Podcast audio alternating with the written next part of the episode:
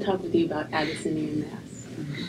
It's a work that you composed in 2008 in celebration of this 200 year anniversary for the Abyssinian Baptist Church, which is a very legendary institution in the African American community, which predates emancipation and has been a home for social action and really revolutionary thought and prayer in in culture. Um, how does the physical space uh, actually appear in the music of the church?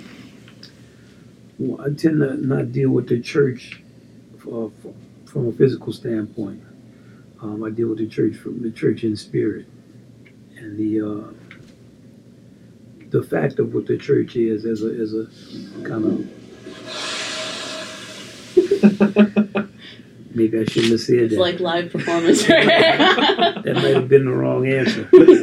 the fact the fact of what the church is in in, uh, in spirit is what I deal with. The, the church is, is the kind of center of a certain type of intellectual activity in the case of the Abyssinian, but also of community. Um, is is embodied in the mass itself. It is not specific to the African American community or to any community. Hmm. It's what the, the purpose of a priesthood and all things that deal with reenactment. It's because there is something that people feel is important to reenact, so that you you'll so from some phenomena you want the community to remember. Right. In this case, it's it's the, the worship of God, the dialogue with God, the life of Christ, um, and all the things that, that, that come with that. So I, I tend to not be topical when I write music at all. I try to just be as fundamental as I can and can be about what the, music is. The thing that has really spoken to me throughout the process is the healing power of community and ensemble, which has Right. been is always powerful every time we get up to do the piece. Yeah, I think us coming together, that's the point of it, bringing the different families together. We do that with our orchestration, just if it's an orchestra, but certainly to, to, to add you all, the choir has been a great experience for us. That's I also wanted to ask you about that. How do you see the collaboration on stage between Jazz at Lincoln Center Orchestra and Chorale Le Chateau? And what was the main thing that we, as a collective of solo singers, had to learn as far as ensemble playing? And how do you think the musicians and singers speak to each other through the music? You know, I think that um, us being musicians, we're, we're already singers. Like Mm. lot, we've grown up with the church experience. We all have sang in churches. Maybe we didn't sound good, but we were still singing. and we uh, we have a life as singers, all of us. People, even you grew up just a, a child singing nursery rhymes, you're going to sing. Everybody does not have a, a, a tradition of playing a saxophone or a trumpet or a trombone. Uh, so for us, it, it's, it's singing and words. They're, they're a natural part of our of our experience. Uh, the rhythm section, playing all the different grooves and things they have to play an accompaniment, and for us to be an accompanying body, to have to, to accompany the singing, it's been a great discipline for us. Mm. And it- for us also, it's a challenge to play the same music every night. We don't normally do that. Right. So, but we've we we've embraced that. In our culture, the jazz culture, we have a, a lot of different things that we do that are only we do. Like we celebrate the freedom of a person, we celebrate improvisation, and above all, we prize listening.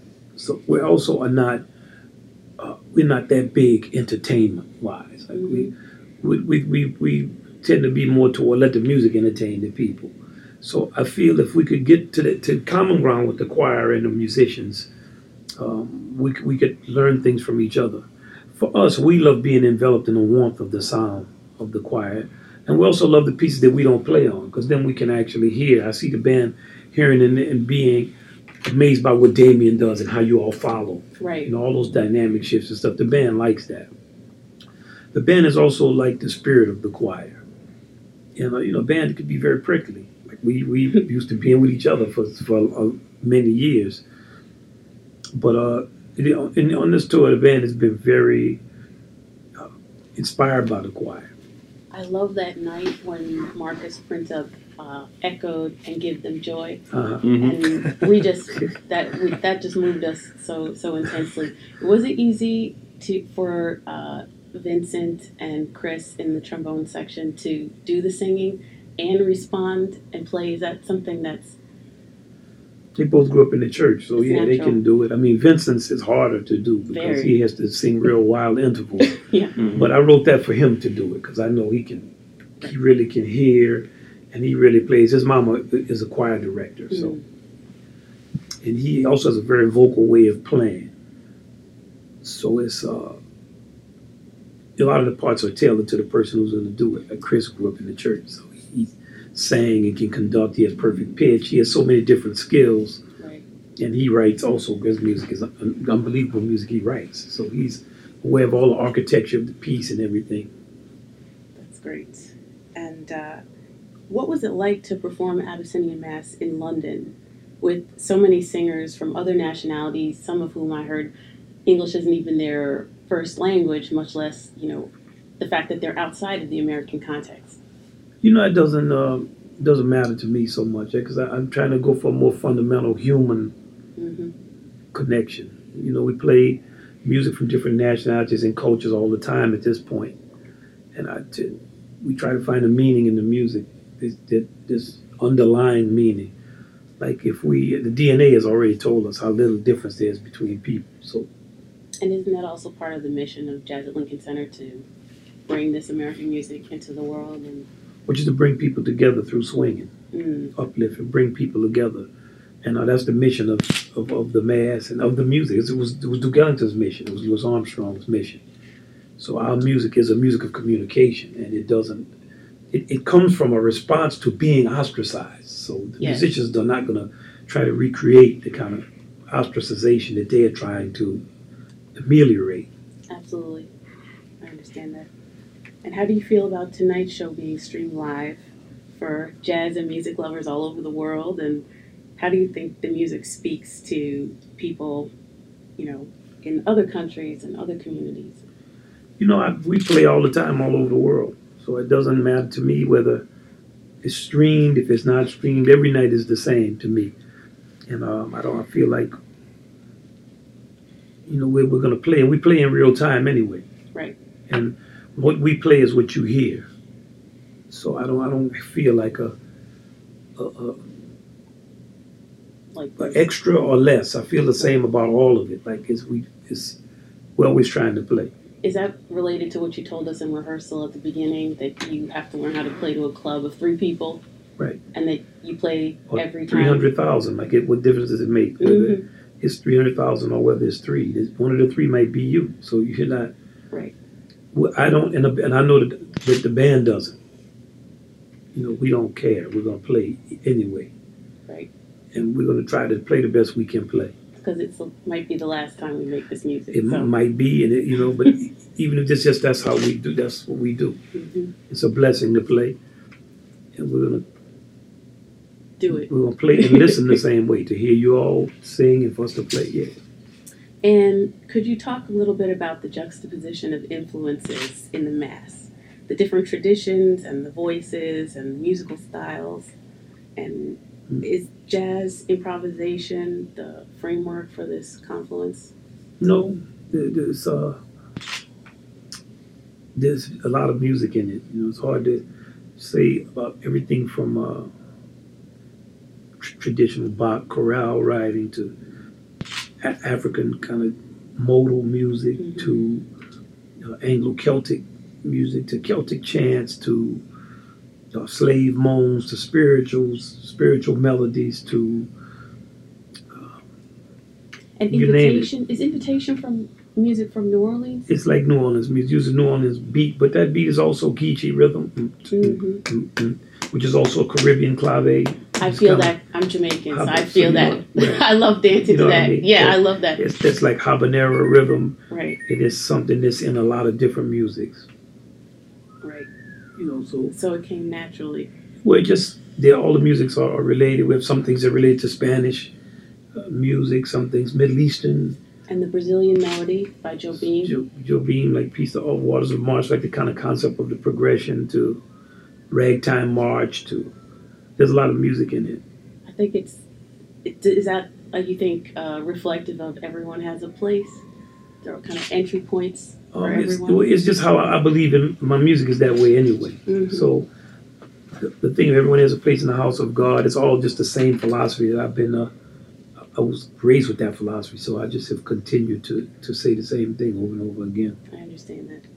But it's a thing that's easy to repeat over and over again because it includes a lot of people. Yes, always, and it's always felt.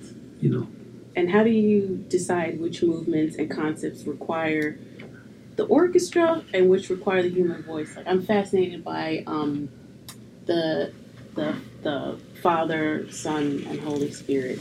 That what happens in the orchestra is just spellbinding every night, and you laugh, you you you feel uh, very sober in the Father, and I'm just laughing by the Holy Spirit, and I such a range.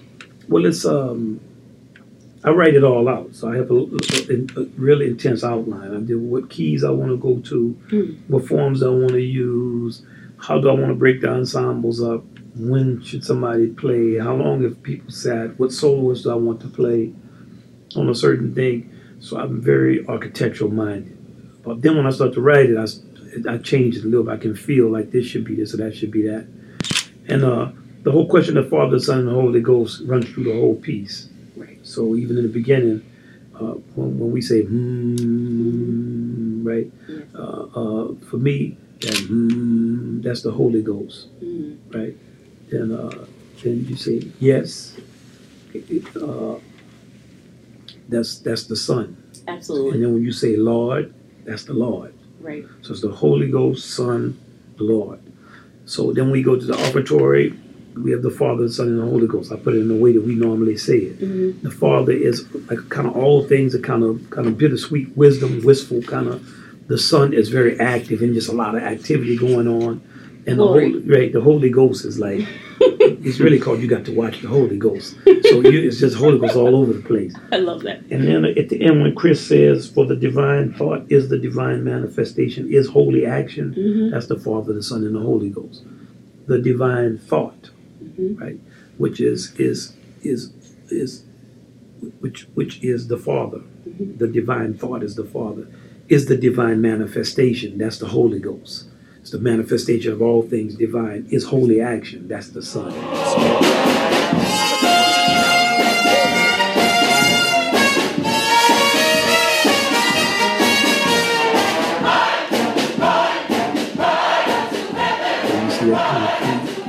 Goes from beginning to end. Why is the Holy Ghost so playful?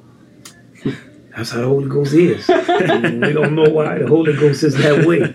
You know, in African mythology, just like a trickster. Yes. You know, the God is like a trickster. This is what the Holy Ghost is about. That. and it just the orchestra just shines the brotherhood and the communication and the, the Yeah, quick like jokes and we, We that's like what it. it sends a ripple through the whole choir. You can hear it. I mean, you can feel it. And uh, how has the composition changed for you over the course of the tour in the in action with Damien Sneed at the helm and and what are you looking forward to in the last four performances? You know, I'm, I mean, I don't. I'm very steady. Like I don't look forward to nothing. I don't look back to nothing. I, Yeah. every night we we play, and it's a blessing to play. I look forward to hearing what people do, and I, I don't assess it like that. It got better. I got worse, or Mhm. you know, I think we can always improve, and, and you don't really know how whether you're improving or not. Sometimes Right. you think it's improving, it's getting worse. Right. So I tend to not, you know, at a certain point I talked a lot, then I don't say that much Right. because it's just a matter of us finding it. And I, I loved when you talked a lot because I've never, as an opera singer, I've never been in a rehearsal where we talk about race, my my legacy and my heritage, and the fact that you played those sound files of earliest earliest gospel music that sounded so much like the moaning of slaves, right, and just just the mentoring aspect of it was something that hasn't happened for me in my seven years as a professional. know, I'm sorry don't, people don't do that. Well, I think a lot of times they don't have the money to do stuff too. you think that's it? I mean, it's just a tradition, like where we if stuff is very professional and it's all written out, and you most of the stuff is not on the page. Mm, You can only write out so much, right. you know. So, I think um, I was glad to talk about the music. A lot goes into the music, you know. Absolutely. How did when did you start researching for the piece?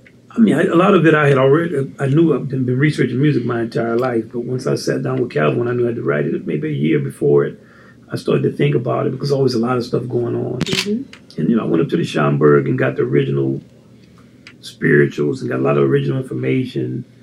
Read a lot. I grew up with people who had had, had that experience. You know, had grandparents that were slaves. So, um, a lot of stuff just comes out your imagination and your.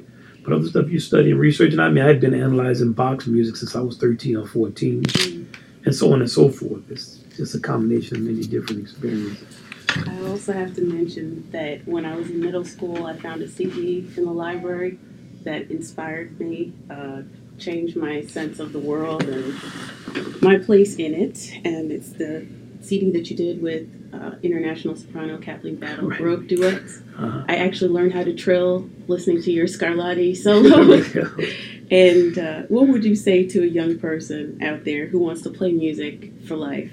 And how do you think the Abyssinian Mass, which is going to be released as a recording, can be found on YouTube? Uh, how does it speak to young people in 2014? you know, for me, we're all young people. So I don't know how a person speaks to, or you them who the young person is. Mm. You were a young person, I was a young person, we were all young people, so different things spoke to us. Yes. The thing, only thing we can do is try to be excellent and try to aspire to something greater for younger people. And I try to aspire for young people. Like I aspire for this for you. And I think that uh, that way we can make sure that we're always inter- interfacing with them in a positive way. At least our intention would be positive, and that we can enjoy a certain, we can enjoy a future that we can envision.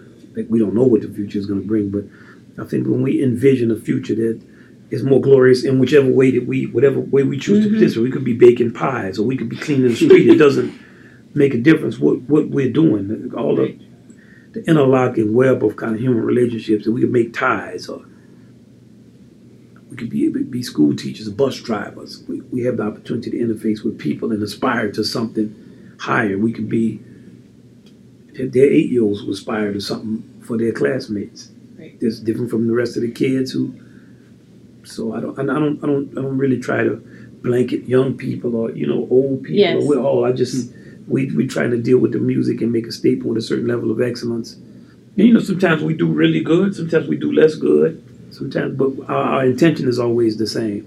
hmm And we're not machines, we're people.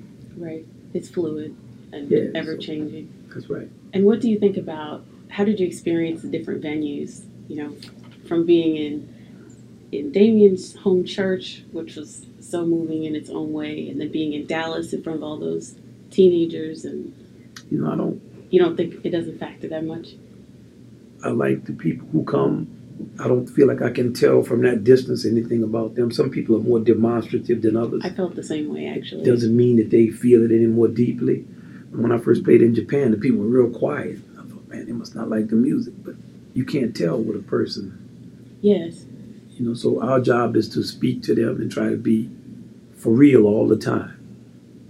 So sometimes we're a little more for real than other times, but I don't. I like to play in the venues. I played in churches a lot my entire life. hmm I love playing. I love to play somebody's home, so maybe for them I have a feeling like Right. I want the people to, but I don't. I don't go up and down based on it. My favorite venues were the ones where I could hear better. Uh, Just hear everybody. right. Hear the Some some venues are challenging. Right. And could you just talk a little bit about mentorship and some of the outreach that you did and your feeling on cultural education and using this tour as an opportunity? Even even the mentoring that you've done within the orchestra, which I thought was fascinating, and I learned by being on the road with them that you've had a role in their lives and an influence in their lives for a long time. Yeah, well, I mean, I love them. We're more like like brothers. You know, they've had influence on me too. And the younger ones, I learned a lot from them. I learned a lot from Ali, from Carlos. Uh, I taught them from Walter, and they've taught me too. So um, I've been been blessed to be or be around them and be with them. I always say Ted and I are like brothers. We're the same age. You know, we come from different cultures. He's white, I'm black, but both of our fathers are jazz musicians. Um, I grew up really with segregation, being from New Orleans in the South. He's from the West Coast. He's a very liberal family, but not in a not. He's never not, in a patronizing way. Right. so, um, you know, we we all work together. Like it's not it's like if he's playing, he's representing me. If I'm playing, I represent him. It's not. And with our with our younger guys or with our oldest guy, Joe Temperley, he's not even out here with us. And Paul is here taking his place, but he's representing Joe. And we represent the Ellingtonians that used to be out here now. Some most of them are dead who were in the first orchestra. So it's just a natural part of life. And I feel like the more fundamentally we look at things, and the more we deal with them for just the basic reality of them, the, the less confusion is just very basic and, and fundamental. Thank you so much. Thank you. Dance